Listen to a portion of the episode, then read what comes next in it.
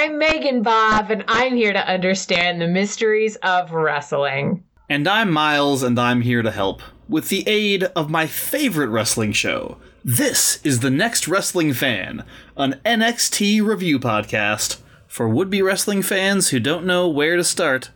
And current wrestling fans who want to relive the magic of that first time. This week, we injure our knees calling out the episode of NXT that originally aired on November 27th, 2014. It's very easy to injure a knee. Yeah, my knees are already very injured, so this is not a surprise. This episode gives us a little break from the scorching hot Zayn Neville feud, a little chance to catch our breath and devote our time instead to uh, Yep, t- tag tag team stuff. maybe. What the hell? What? What's going on here?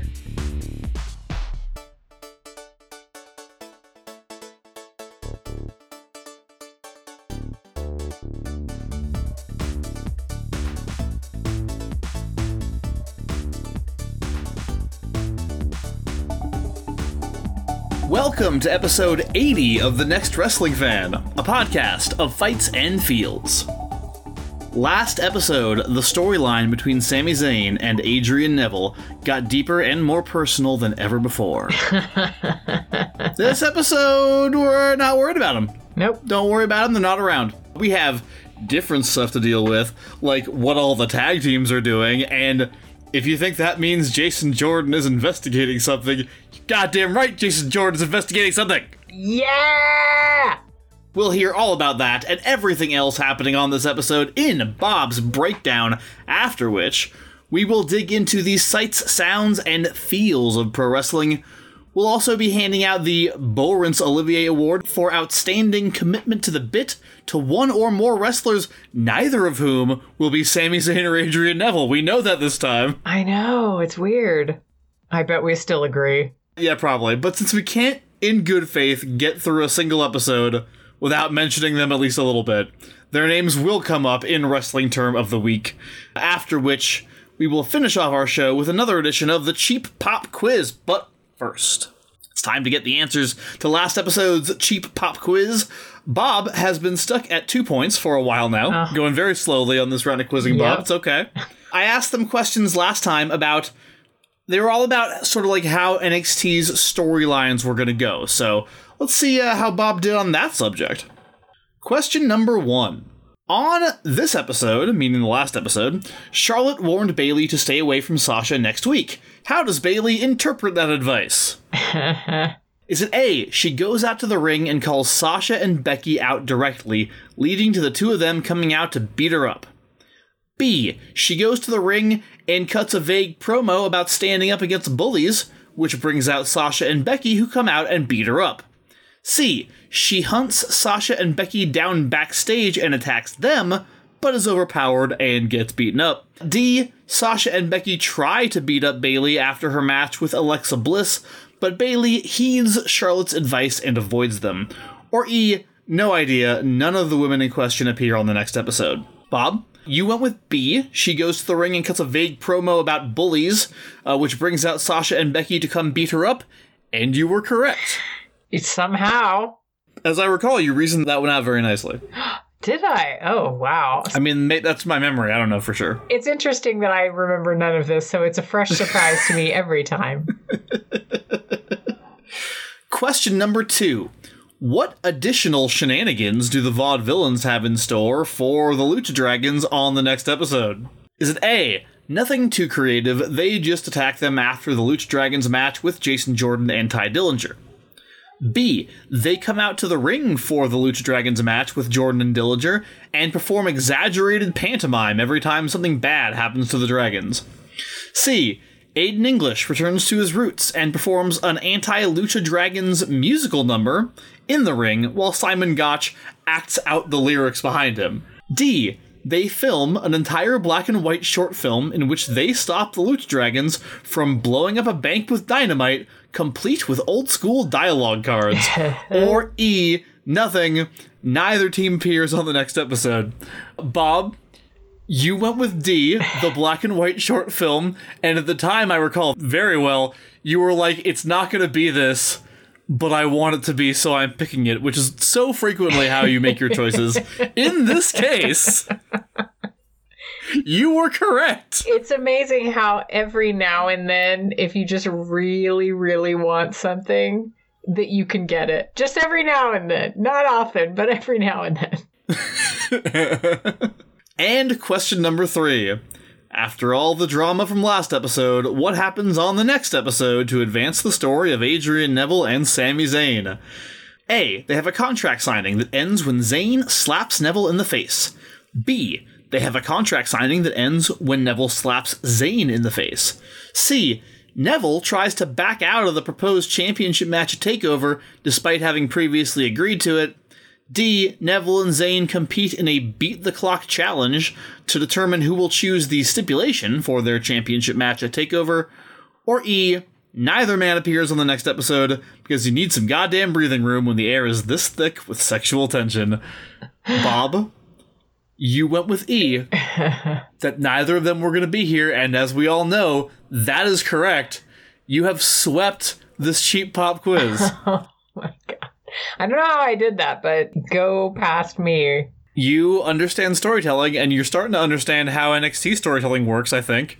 And so I made the foolish decision to make all the questions Oh. about where the story was going. Oh, okay. Well, And you nailed it. You nailed it, Bob. yeah, if you ask me about a finish of a match, I'm not usually as good at that. So there's a little tip for you. You may have noticed. But where the story is going, you have a good read on it a lot of the time. Yeah, fuck yeah. Yeah. So, well done, Bob. Five points now uh, going into Oh no. this new episode of the Cheap Pop Quiz, but that's for later. For now, let's jump in to Bob's breakdown.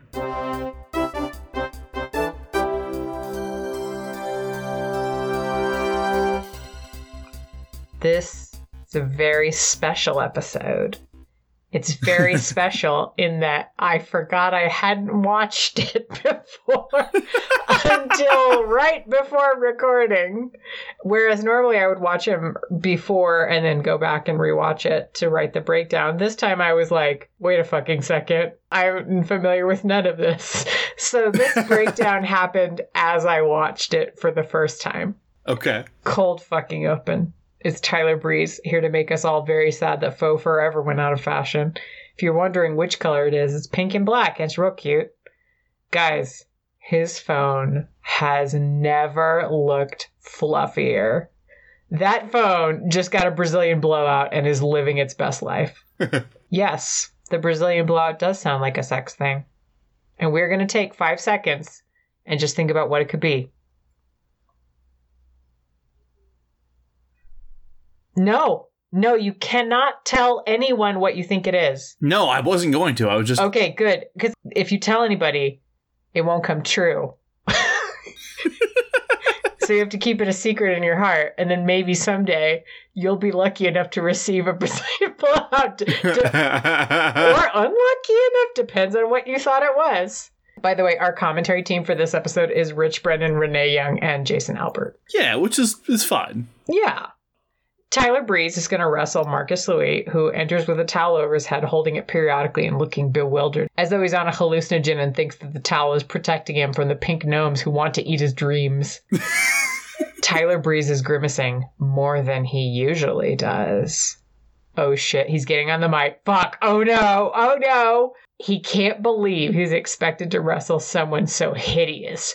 Also, he says he's not interested in doing a Lord of the Rings reenactment where Marcus Louis is Gollum and Tyler Breeze is the Precious. What yes, he does. the fuck kind of conversation did they have before this match? What kind of come on preceded turning down what I would perceive as a highly specific sex fantasy that he is just going like, no, we're not doing that.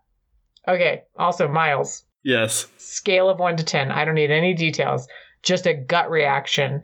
How into scale of 1 to 10? How into sexy role play of Gollum and the Precious would you personally be? I'd go with like one. Okay, okay.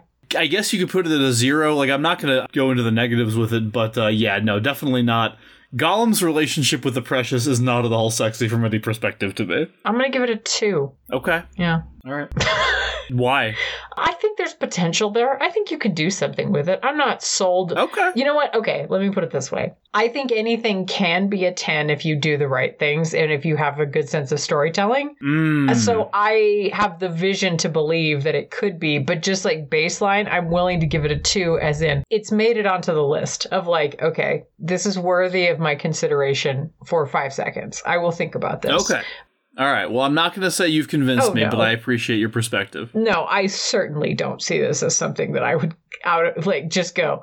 You know, that's really important to me that I add this to my life. No, it's it's not there. So Breeze almost vomits in his mouth. He then pulls the towel off Marcus Louis so the whole crowd can see what the hell he's being expected to put up with. And he then starts doing Miles. Yes. It, this is just shame kink now. I know. Tyler Breeze is just screaming at Marcus Louis about how hideous he is and makes a point of saying, quote, You don't get to touch Prince Pretty tonight. Miles, my eyebrows shot up. That is a very interesting way to phrase things. On a scale of 1 to 10, Bob, Uh-huh. how interested would you be in Tyler Breeze Marcus Louis fanfic after this episode? Ooh, I mean, if they're gonna get into like some weird, like, shame kink stuff, fine. Like, Yeah. I'll click subscribe on your fanfic. But if this is gonna be like they go backstage afterwards and then it's all like soft focus, fuck that. No, I don't believe that for a second. Right. Tyler Breeze doesn't have a soft focus bone in his body. I mean, except whenever it comes to like, you know, using filters on his phone. But no, it would have to be some very hard hitting shit for me to go like, yes, I would believe it and be interested. No, I can see that. Seven, seven or eight. All right. All right. Fair enough. I want to be very clear.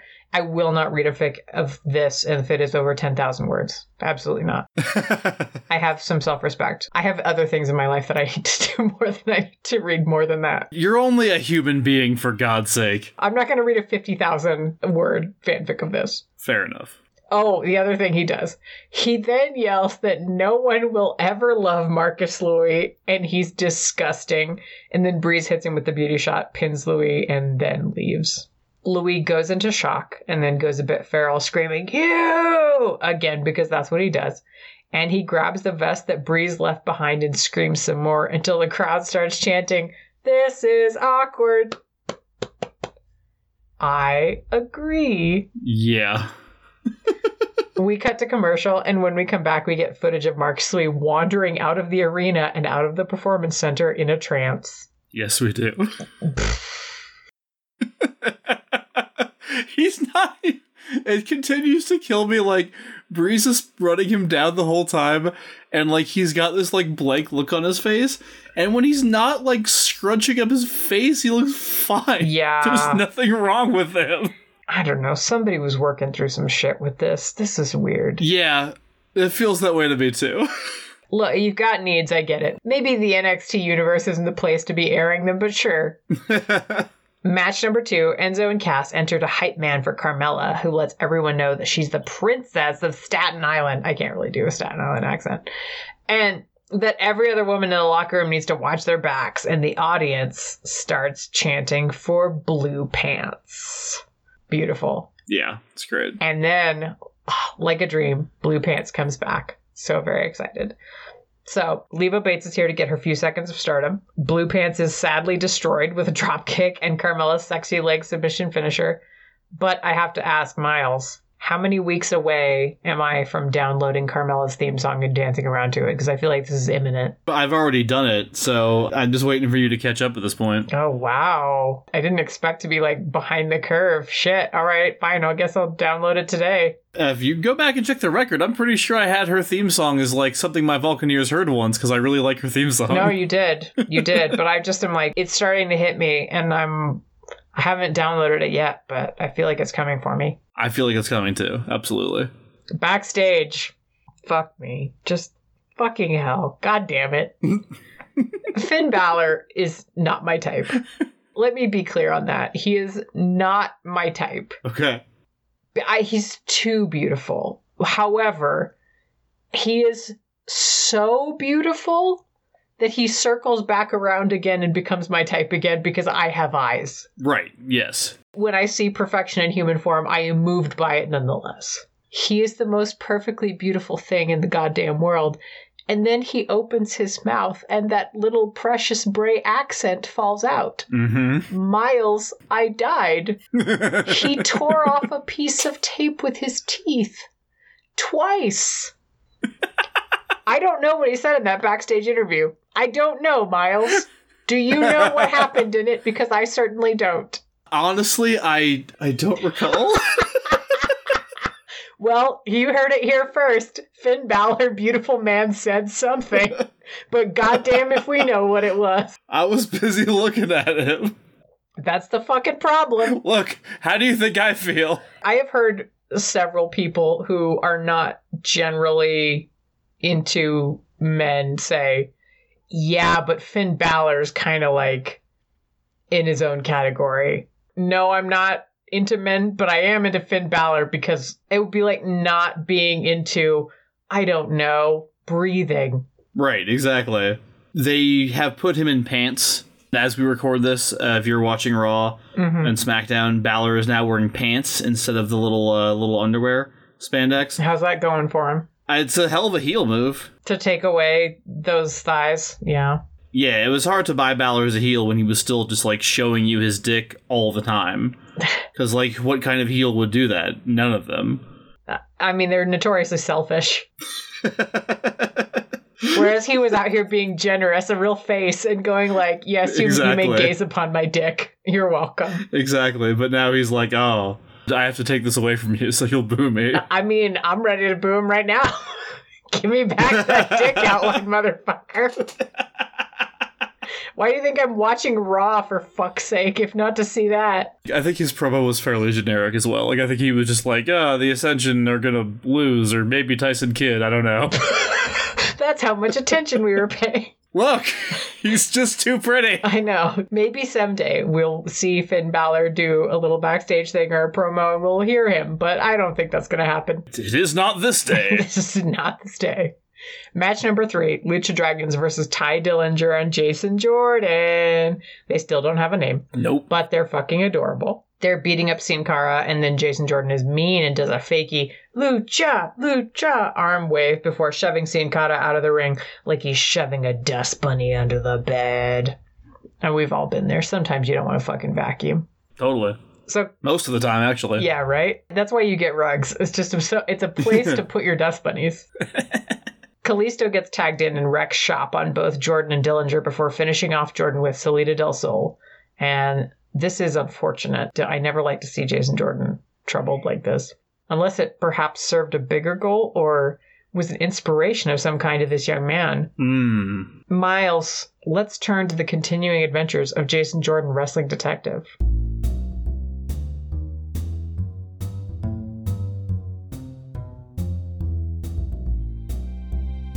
I had figured out that somebody was trying to keep me away from the NXT Tag Team Championships, but I didn't know who or why. All I knew was that they had dropped Tye Dillinger in my lap like a wet bag of fish heads, hoping he'd trip me up and make me stink. And sure enough, another week, another match, another screw up from my so called partner. We'd got a match with the champs, the Lucha Dragons, and I was hoping to take the opportunity to get a better look at the gold. But I had to drop kick some masked mugs first to do it, and when Tye let one of them slip his grasp, I nailed him right in his cheese eater instead. Typical Tye. And yeah, I was the one that got pinned this time. That Salida del Sol really does a number on the back of a guy's head lifter. But it was still a Dillinger mistake that got us into the mess to begin with. So there I was. No win, no clues, and a hot, muggy Florida evening that made it hard to keep an ice pack together. Sitting in my office, cold water running down my back in a way that was uncomfortable, but not quite enough to do anything about, when it hit me. I reached for my notes, my copious notes on all of that evening's happenings. Lots of tag team action. An hmm. unusual amount of tag team action. Only none of it had anything to do with the tag team division. Itami's issues with the Vamps were entirely personal, and Balor had been in a singles match tonight against a singles guy. Enzo and Cass hanging out with Carmella during her match again. The Vaudevillains were the only one who seemed interested in the championships, and they were too busy making perfectly normal, period appropriate films to actually wrestle any matches. And of course, there was me and Tye. We didn't even have a name. Something was going on here. The tag team division had been growing lately, but it had also somehow been falling apart. And I had a feeling I knew who was responsible. Or at least, I knew who knew. The freezing cold water had just reached my poop pusher when I wasn't paying attention. I hate you. okay. Shocking me back to the present. Jesus fuck. For the time being, I had to focus on drying my gear so nobody would comment on my butt on the podcast eight years from now. but the pieces were falling into place, and I knew my next move. Bob, Jesus Christ. do you have any ideas about what Jason Jordan is investigating? I mean, I wrote this in a fugue states, but I mean, I feel him in this moment. Okay. You know, a man can get used to anything vampires, haunted mirrors, Tye's love of blasting MMMBop while doing reps. but getting used to something changes you, and I'm not sure I like who I'm changing into. A guy that loses to the Lucha Dragons? They aren't even real dragons. I think the mystery here is what am I doing? Where am I going? Sure, I solved the mystery of where Tye left his Starbucks on the roof of the car. but the real mystery here is deeper. What's my purpose? I looked across the ring from me tonight to see these lucha dragons and I thought, why these guys? What's so special about them that they've got the titles? Let me tell you, I don't think this is about them being special. Doesn't something about their title reign feel a little off? Hmm. a little odd. I think there's something more at work here. Something unnatural. Do you see the way that tiny Kalisto guy explodes with energy when he's tagged in? Sure, it could be drugs. Bath salts are complimentary in Florida. I don't think so, though. I think he's drawing power from somewhere. A human being doesn't move like that. A human being doesn't bounce like Tigger after five shots of espresso. Somewhere in this performance center, there's an answer. And there's probably an ancient relic. Maybe a lich? God damn it. If I see another phylactery in this state, I'm going to move to Wyoming. Man, now I'm upset we didn't have Jason Jordan in Lucha Underground. He'd be very good in Lucha Underground. Yeah. Promo! It is Kevin Owens. Mm. And KO is 1000% my type. I have a lot of types. Y'all listen to Hard Choices. You know how many types I have. yeah. But frick, he's a cute chonk, and I can't wait to see him do a wrestle.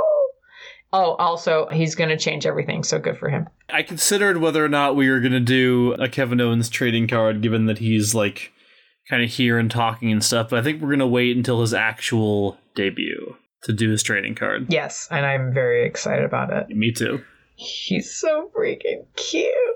He's like a little bear. I love him so much. I will talk more about this at another time, Okay, I'm excited. but all I want to say, I love him so much. in ring action. Well, in ring something. Lady Whistledown's match report?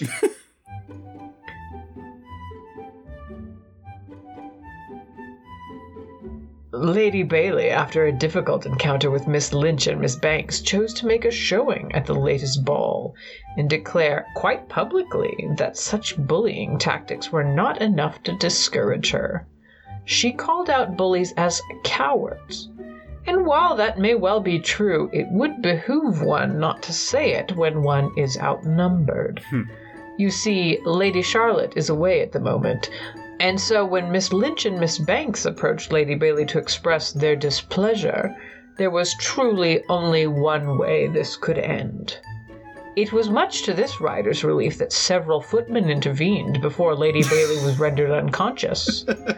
we shall wait to see what Lady Charlotte makes of this upon her return to the ton. I like it. I like it. I don't know. I don't know how this is going to go.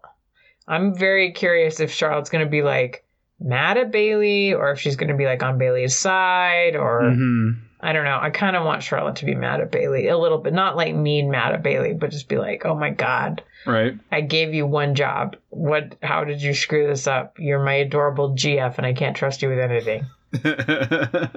Backstage, marital strife. Natalya is being asked about Tyson's match with Finn. And by the way, Tyson Kidd is right the fuck there next to her. yeah. She bigs him up, and then Tyson interrupts to say, uh, he's right here, and he's happy to talk about his prowess, and boy, does he. He calls Bret Hart his uncle, and Natalya's like, I mean, he's my uncle. And he's like, oh no, he's my uncle too. I was like, okay, that's not how that works, but sure. and says that there's a new hitman on the horizon. So, like, oof, big shoes to fill, buddy. Right. Natty goes to hug Tyson before he goes off for his match. But Tyson asks if she's checked on the cats. She's like, Oh, yes, of course I checked on the cats. And then he insists he doesn't have time to hug her as he needs to go FaceTime with the cats before the match. oh, so good. I do think that some of this was informed by like they were doing very cat related things like on Instagram and possibly also on Total Divas. so That's great. you would have gotten a little bit more out of the references to their cats if you had been a wrestling fan at the time, if paying attention to that kind of thing, I believe. I think Neil follows them on either the Twitters or on the gram Mhm. and has seen many a picture of their cats and Yes. their cats' palatial living situation. Uh, Regardless of not having context of it at the time, I feel like I understand who these people are. Absolutely. And it's adorable. Yes, it is. Promo! It's a silent picture with the vaudevillains answering a phone call from the commissioner. The Lucha Dragons are trying to rob the bank with dynamite? Oh no! The championship belts are in jeopardy. Well, that cannot be allowed to stand. But first, a training montage. So, you know, they're doing various old timey training things. Simon Gotch is fighting a bear. It's charming. I mean, he's not actually fighting a bear and it's like footage of a bear. I just want to make sure to let you know that no current bears were harmed in the making of this. Only bears from stock footage were harmed in the making of this. Correct. And then we see the dwarf lucha dragons ready to blow up the bank with dynamite, but the vaudevillains get the dynamite and sneak up behind them to put the dynamite down so that when they trigger it, they are blown up. But of course, because this is an old timey film, they're fine. They're just in custody now, and the vaudevillains have the titles. Fucking tremendous. They have like little X's taped over their eyes, so maybe they're meant to be dead. I'm not sure. Oh no! Oh no! That's terrible. I don't like that. No, I don't want. No, that's too sad. I want it to be fine where everybody you can get blown up like in a cartoon and then you just have like, you know, a small bandage around your head. yeah, I mean, look, we don't have to interpret it that way. The cops are probably just like giving them a little one of those little eye massages or whatever, you know? just put some little cucumbers on there. Yeah. We gotta stick the cucumbers on there with tape, otherwise they'll fall off. All right, match four, the main event: Finn Balor versus Tyson Kidd. Match wrestling. yeah. It's very good. It is good mat wrestling, and it's also very clear that Tyson Kidd went a little heavy on the bronzer, but still looking pretty good. If a bit like someone spilled gravy base on him. Tyson Kidd ends up on the outside after a drop kick from Finn, and Finn sees this as an opportunity to go through the ropes and take Kidd to the ground, but Kidd bravely hides behind Natalya. yes. So Finn stops in his tracks, unwilling to risk Natty's well being because he's a goddamn gentleman. Then back from commercial, Finn Balor is coming under fire and eats blow after blow, including an amazing kick from Kidd, just as Balor is like jumping up to deliver a move of his own. And then also Kidd does an Irish whip to hurl Finn into the corner, and Balor sells it like he's got a deadly allergy to turnbuckles and is instantly dead. it's such a good, like, just uh, dead fall. So beautiful. And then there's a wild moment when Kidd has Balor in a hold and the ref is checking on him and going, Are you okay? Kidd screams at the ref, Ask him in Irish. Okay. Ask him in old Irish. Yeah, I mean, for sure. I was very glad that he said Irish and not Gaelic. Yes. That's a whole thing. But I was very pleased nonetheless. Earlier, I asked Neil to tell me how to say Are you okay in Irish on the barest hope that I would be able to replicate it. He said it to me, and I instantly went, I will never be able to replicate that without at least 45 minutes of practice. So never mind, but thank you. I love you very much. Man, we should have just have him on for every episode where Balor's also here. Just so he can say, like, this is how you say a cool thing. That'll be his entire role. How do you say this in Irish? Fucking Neil. I know. Oh, he would be so mad. He would just be very surly the entire time. I mean, that's what I love about him. That's why I married him. Yeah, he's a really like this surly man. he's a lovably surly guy. That's one of the ways I might describe Neil. He's a grumpy soft. Yes, exactly. And I'm the sunshine. I mean, look, We are the grumpy sunshine pairing. y'all go together well. Thank you. We try. All right. Balor does that awesome Pele kick where he looks like a video game character. Mm-hmm. Balor then goes on a kick, kick, and he goes to the top for a double foot stomp, which is a cruel thing to do to anyone. I do not like the double foot stomp because I'm like, one, it doesn't look that cool. Two, it's mean. like you can do a mean thing, but it has to look cool. You can't just do a mean thing that's mean and boring. I mean, if it's Finn Balor doing it, it's still kind of hot, so I guess that's Right. part of the Venn diagram. All right, this is getting this calculus equation is getting out of fucking control. I'm going to put this down. So Kidd rolls out of the way. He escapes this double foot stomp. Kidd responds with an attempt at the sharpshooter and a diving elbow. Finn gets it together again and downs Kidd before heading to the top rope once more. But the Ascension run into the ring and spoil it. Finn is down. Yeah, yeah, yeah. As Balor is kicked, kicked, and kicked again. Then Hideo Itami runs in to defend Finn. It's chaos in the ring. Men are kicking and being kicked in quantities rarely seen outside of a Street Fighter tournament. The referees get on the scene, but once the kicking starts, nothing can stop it. Nothing except the looming take over our evolution.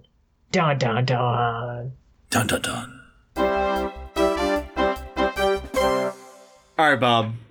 Thank you so much for that breakdown. What did you think of this episode overall with no Sami or Adrian on there? It was kind of great. Yeah? It was stupid as fuck. It was, yeah. But I missed this shit so bad. I missed this shit. My ideal would be if it was like nothing but stupid shit and then 15 minutes of high quality shit. 15 minutes of high quality shit. The rest is all dumb.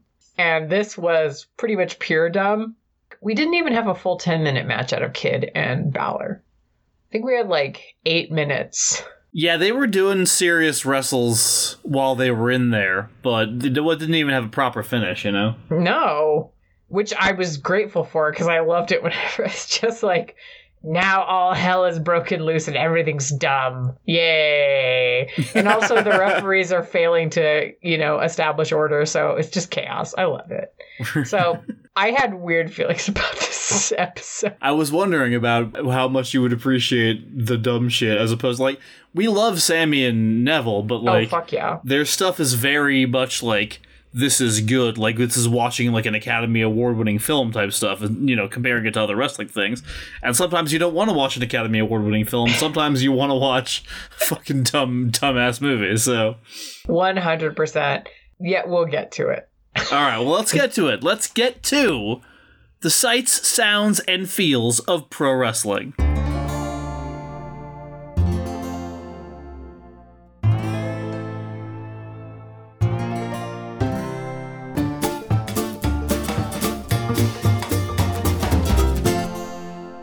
So, Megan Bob, for this episode, what did your elf eyes see?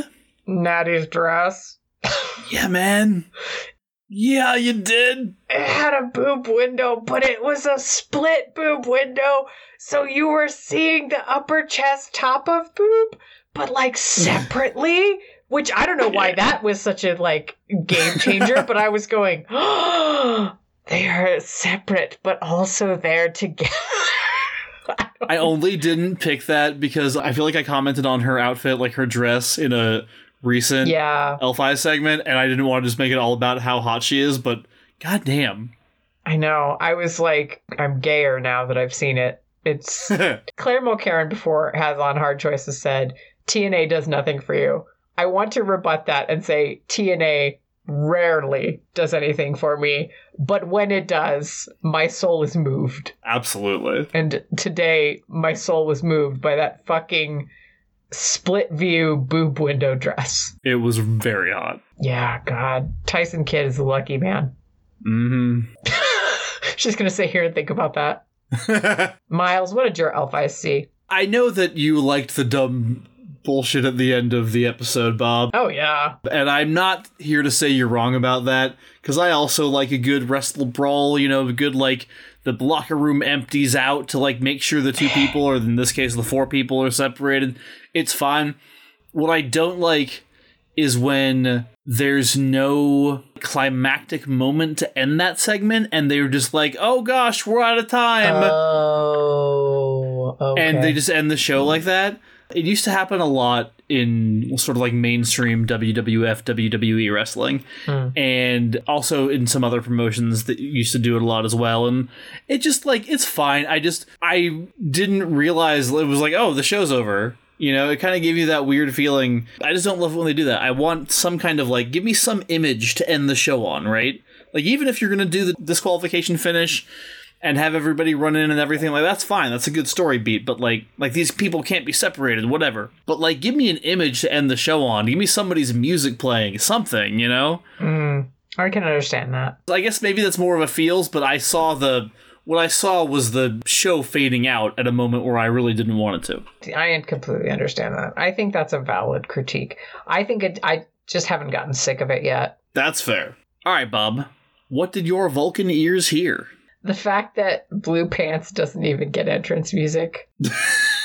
it's just Cass making like mouth sounds like da da da da da da and like the audience is clapping along and it's fucking adorable. But there's no music for Blue Pants. There is just, you know, I don't know, dad beatboxing, I guess you'd call it. I don't know what to fucking call it.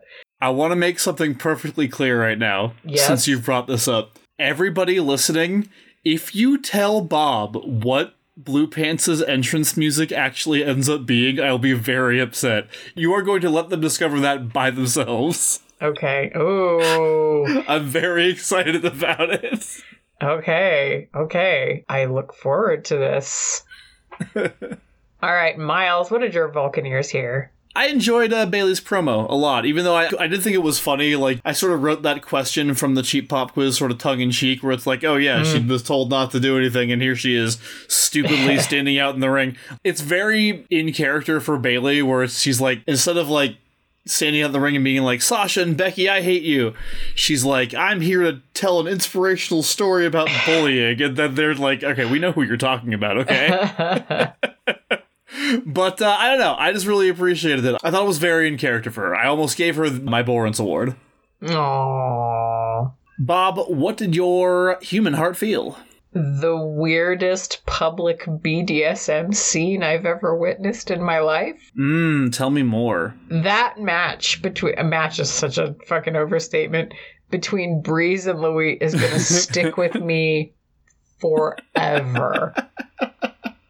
You don't get to touch Prince Pretty tonight. I'm an English major. Maybe tomorrow night if you do the dishes. Yeah, I can do a close reading. I know what that means. And I'm just Yeah. going. So, this establishes, as far as I'm concerned, that there is an existing relationship of some kind. It is highly contentious, but it is.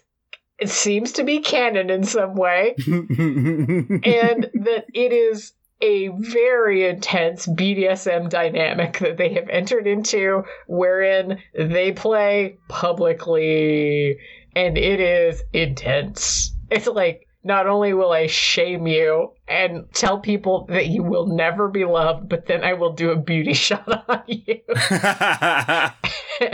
I'm just like, this is some fucking shit. What is this? So, yeah, it's wow. Tell me if you disagree with this. I think what really puts it over the edge is the fact that like in a normal wrestling segment that's set up like this, you might have Breeze saying all those things to Louis, and he's just like running him down, running him down, running him down.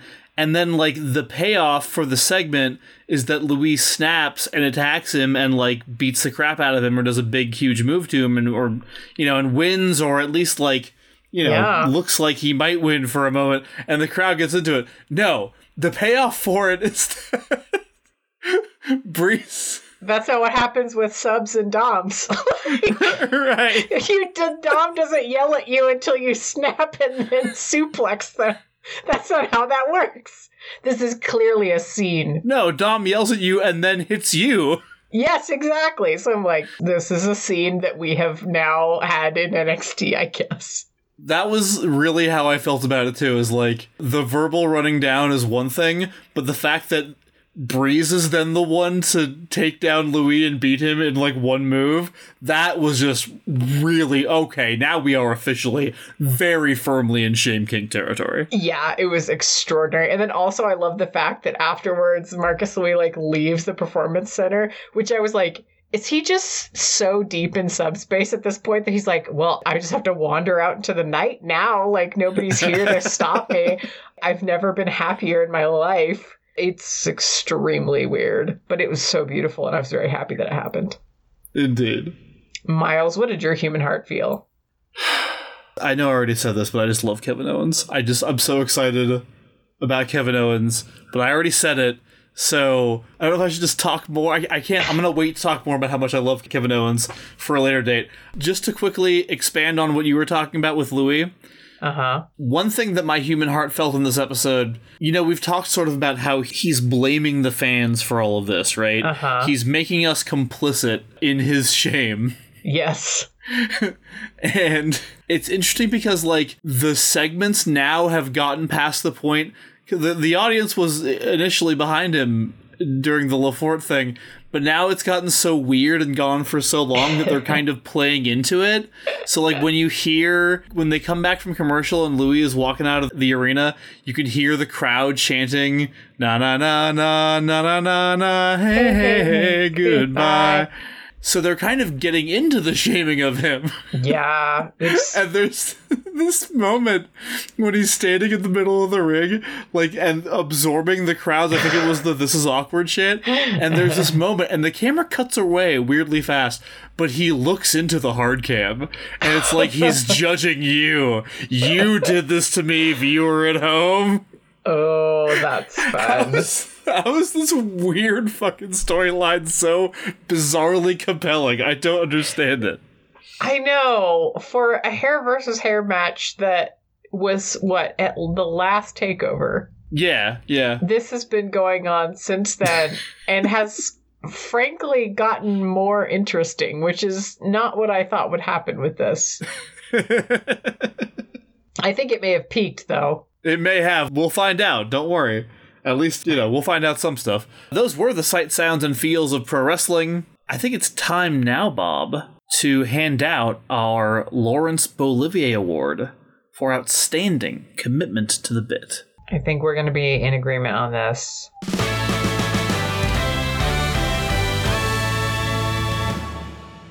All right, Bob. Who gets your Borance? Tyson Kidd. Oh, no, we are not in agreement on this. Oh, okay. It's. I remember whenever he first started being like shitty husband man, Uh huh. and I loved him as shitty husband man. And then the it's like, oh yay, the return of shitty husband man. and I'm so excited for it, and especially that he was like, no, I don't have time to hug you. I need to go Facetime the cats. That was such a fucking good line to leave on. yeah, it's true. I was over the fucking moon.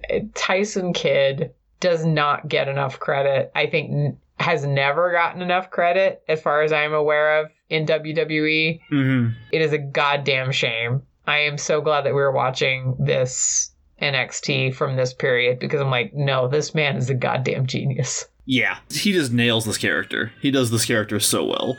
Oh, so great. Miles, who's getting your Borance Olivier Award? I mean, I have to give it to the vaudevillains. I don't know how you can commit to the bit more than making a fucking short film. I love the line at the end where the announcer is like, no Lucha Dragons were harmed in the making of this film. but at NXT TakeOver Our Evolution, the Vaudevillains make no such promises. I just loved it. I also feel like they kind of, like, okay, put it this way. Either somebody screwed up the timing of these, or they just did it wrong. Because I feel like they should have had these run first. Spoiler, there's more coming, these oh, short films. okay, okay. There's one more, I'm pretty sure, coming. They should have run these on the episodes before the weird angle where they brought the guys out and beat them up and like where they're dressed like because that oh. would have made sense. It would have been like okay they're coming out here like these guys think they're coming out here for a fucking cast party or something right? Like Yeah, we just made these movies together. That's why they just come out not suspecting anything about you know the vaudevillains about to you know beat the shit out of them because they're like they collaborated on this project. I don't know. I just feel like that should have been how it went, and I feel like that might have been um, accidental. But regardless, the fact that they have to train beforehand and Simon Gotch is like boxing with the stock footage bear, like it's just it's just so good. They deserve the award this time. They're wonderful. I love them so much. Well, there was no wrestling term of the week on the last episode, so we don't get to hear any of Bob's fanfics this time around. But we will on our next one because it is now time for this episode's wrestling term of the week. And this episode's wrestling term of the week is Loser Leaves Town. Okay. Loser Leaves Town, or Loser Leaves Raw, or Loser Leaves WWE, or whatever, is a specific match stipulation that is exactly what it sounds like. The loser has to leave the show or the promotion. At least that's how it works within the fiction of wrestling. Now, Sami Zayn versus Adrian Neville isn't technically a Loser Leaves Town match. At least not yet. Anything could happen on the next episode. But Zayn has declared that he's done with NXT if he loses, so it bears some similarities. And the reason I wanted to talk about Loser Leaves Town is because I want to talk about what leaving means in wrestling, because it's a little bit relevant to the upcoming TakeOver main event. So, Loser Leaves Town was a popular conceit in the territorial era prior to the rise of WWE, and it's easy to understand why. With a diverse set of wrestling promotions all over the country, there are many reasons why a wrestler would want to leave their current promotion and go to a new one, and many places to go if you were to, say, get fired in order to put somebody over on your way out the door. So, in that context, Loser Leaves Town makes sense, and the match outcomes were often unpredictable because there was no way of knowing which one of the people could be leaving. In the post WWE era, outside of the rare years where Vince has had real competition, Loser Leaves Town makes less sense. And in the modern world, one would think it would also be more predictable. After all, if there's only one game in town, it's hard to keep your belief suspended for that kind of match, especially when one or more participants are like big stars who aren't going anywhere. Or in a case like this one, where you, Megan Bob, know that Sami Zayn is wrestling with WWE to this day. As a result, the stipulation is less popular than it used to be, though it was revitalized somewhat when WWE split their roster into two, one for Raw and one for SmackDown. In those days, it was a little bit more common to do loser leaves Raw or loser leaves SmackDown matches because whoever lost could just show up on the other show, and it was actually a decent way of mixing up the rosters from a narrative perspective. Okay. Now, in theory, I'm not saying this will happen at any point in our coverage. I'm also not saying it won't. I'm not saying anything one way or another, but in theory, it would also be a decent way of transitioning someone from NXT to the main roster. They lose this kind of match, they have to leave NXT, they show up on Raw, and makes sense. But there are other reasons to book such a match, even when you're not planning to transition the loser to a different show. Sometimes you do it because you need to write a wrestler off TV for a while, maybe due to a lingering injury, maybe just to give them a break. One of the most recent Loser Leaves Town matches happened just a couple of years ago in WWE when Sonya Deville needed a break from wrestling after a stalker broke into her house while she was there. Oh. Yeah. Or you might also just do it for story reasons. I mean, sure, the loser has to leave town, but you're in charge of the narrative. If you want to come up with a reason for them to come back to town, you can do that. Whatever. You tell your story in the process. So, the bottom line is that there are many, many reasons to book a match with this kind of stipulation. From simply giving the match more stakes, to dealing with a legitimate issue behind the scenes, and there are many ways this kind of match can play out. And I'm only telling you this because on the next episode, I am going to make you pick who's winning between Sami and Neville at TakeOver on the next episode of our show. Okay. And I don't want you thinking, well, obviously Sami's not losing because I know he doesn't leave WWE. I'm not saying he's going to lose. I'm just letting you know, in the spirit of fair play, that in a loser leaves town match, pretty much anything is on the table. Okay. So there you go. That was Loser Leaves Town. Thank you. Come back next episode to hear Bob's fanfic, where somebody presumably will leave town. Speaking of leaving town, it's about time for us to get out of here as well. Haha. But we can't leave until we complete the cheap pop quiz. Megan Bob now rolling in with five whole points all of a sudden Yeah. in this edition. 50% of a romance novel. All right, question number one. So, Bob, the good news in the NXT Women's Division on the next episode is that we get a match featuring a wrestler who is very good, but who won't become an NXT regular for years, and in fact won't be seen again for a long time after this. Huh. Which wrestler would that be? Is it A. Mia Yim, B. Shayna Baszler, C. Candice LeRae, D. Dakota Kai, or E. Rhea Ripley? Mm, I'm going to say Mia Yim. Okay. Question number two. The bad news in the NXT women's division is that somebody backstage has officially noticed the Ratchet chants, and now one wrestler is actively encouraging the crowd to chant that word at Sasha Banks, while another wrestler oh, calls Sasha that name directly. Oh no. Which two wrestlers perform those respective acts? So the first one encourages the oh, crowd, second one calls Sasha Ratchet. Is it A, Bayley and Charlotte? B, Charlotte and Bayley? C, Charlotte and Alexa Bliss? D, Alexa Bliss and Becky Lynch? Or E, Alexa Bliss and Tyler Breeze? I see it more likely as Charlotte would call her that, and Mhm. Bayley would be the one doing the crowd stuff. Okay, so Bayley does the crowd stuff and Charlotte calls her that. So that's A, Bayley and Charlotte. Yeah, I think so. Okay. I hate it. I hate it so much. All right, and question number three. The great news, just overall, is that as I mentioned, there's another vaudeville and silent film on the next episode. Fuck yeah. Last time, those dastardly lucha dragons were trying to rob a bank with dynamite. What are they up to this time? Is it A, putting sand in the gas tank of the mayor's car? oh. B, selling fake lottery tickets to the elderly? C, replacing the head of a famous town statue with a new head that has a luchador mask? D, dropping water balloons off the roof of City Hall? Or E, running a story in the local paper with the headline Vaudevillains Secretly Sissies? I'm very charmed by the putting sand in the mayor's gas tank. That's Okay. just so fucking cute. Is that your answer? Yeah, I mean, if you get the chance to put sand in pretty much the car of most elected officials, you probably should. Probably should take that. I agree. Couldn't agree more. I not all of them, but probably most of them. You should. just a pro tip: keep a little sand in your pocket just in case. Always a good idea. Pocket sand. Ah! That's it for that edition, and come back on the next episode to see if Bob got any more points on that edition of the Cheap Pop Quiz.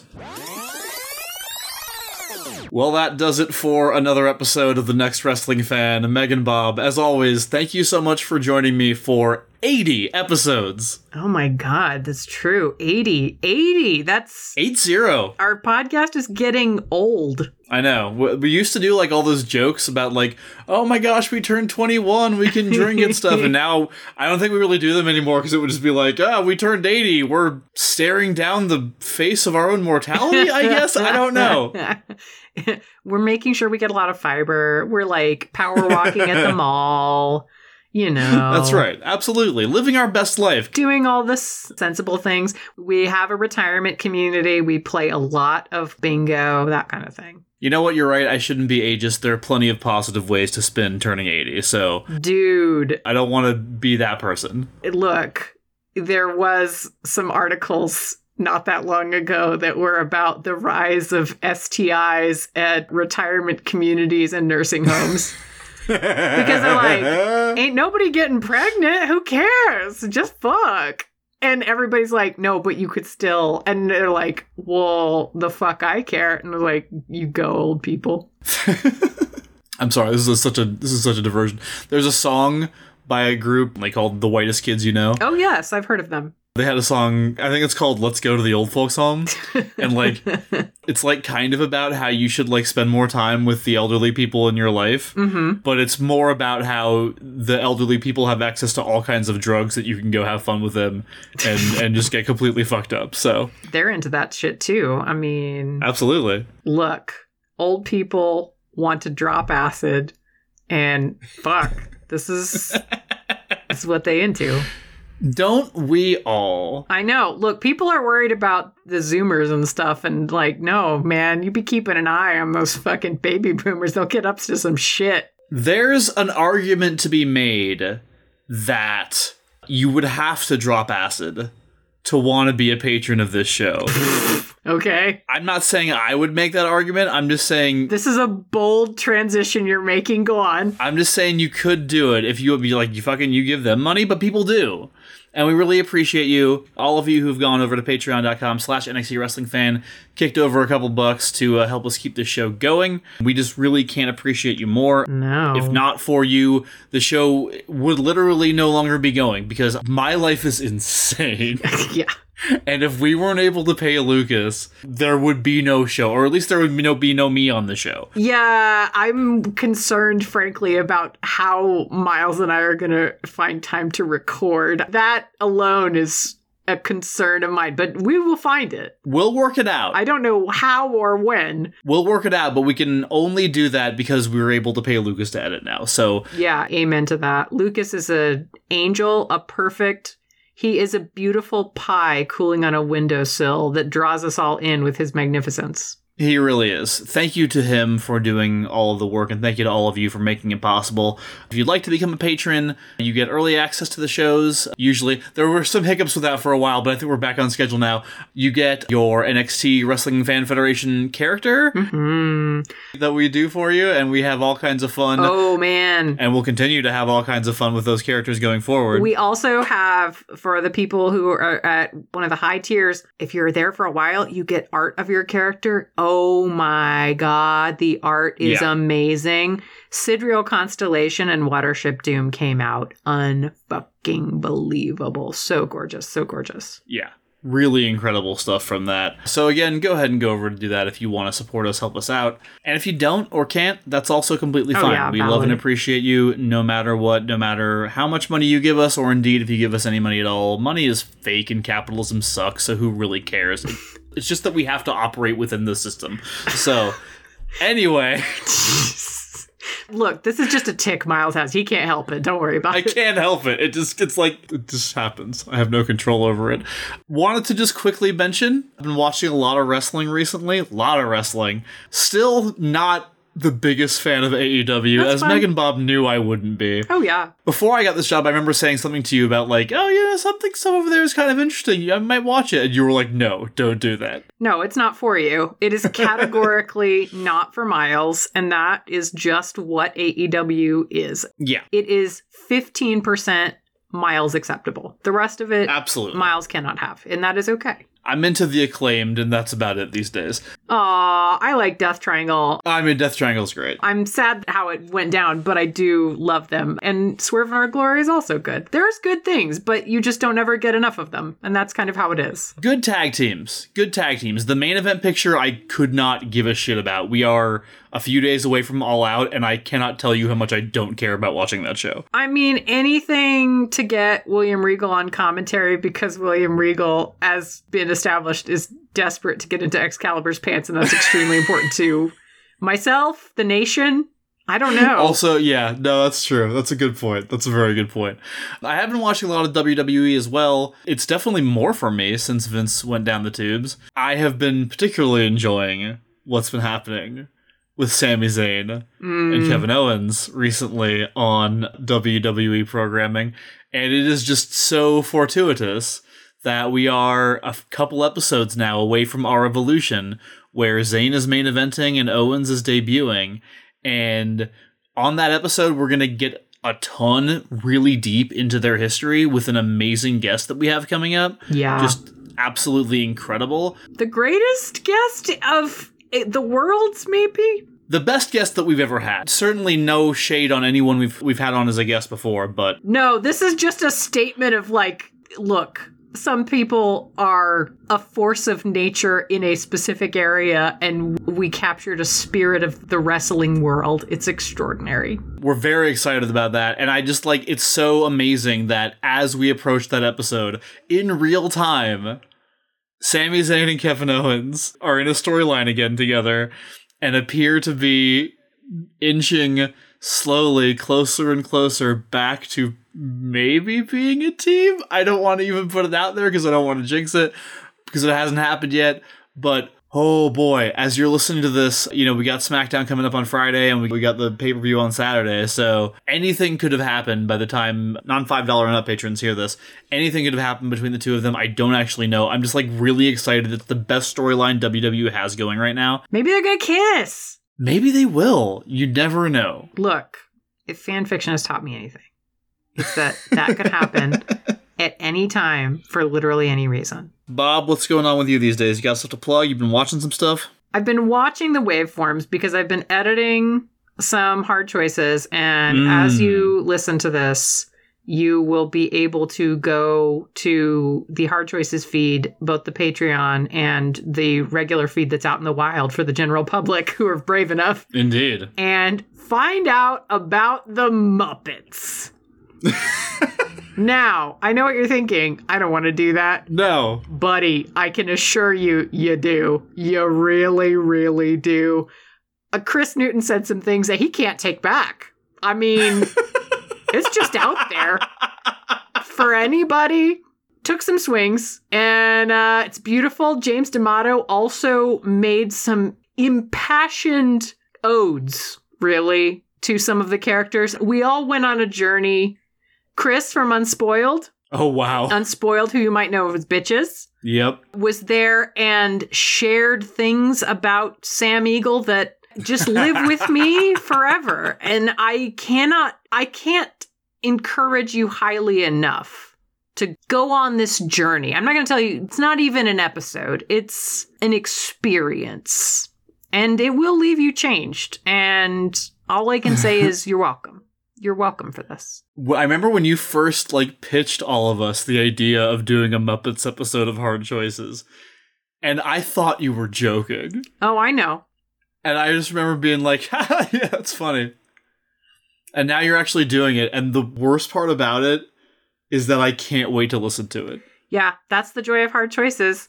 The worst Yeah. part is I can't wait to listen to it. Tagline. Yep. There it is. That is the show. That is the show that I make. I know. I found three people whose passion for this subject matter was, if anything, larger than my own. That's impressive, and I'm very excited. Those three people in question is just a hell of a cocktail for some some Muppet fucking. Uh yeah, there was a point at which let's unpack that unspilled into the main area of the podcast because Chris Newton and James D'Amato couldn't contain themselves. That's amazing. Yeah. I can't wait to hear it. I'm so happy that all of you get to hear it. Don't forget to go sign up for the Hard Choices Patreon if you're super into that show, which you should be because it's great. Check out all of that. And with that, I think that's that's all we got. Yeah, it is all we got. You know, stay hydrated and give yourself a pat on the back for being great. Absolutely. Thank you all so much for listening to the show, for supporting the show, for being here with us. It's been an amazing journey, continues to be an amazing journey, and hope you come back in two weeks for a new episode of The Next Wrestling Fan. Yeah?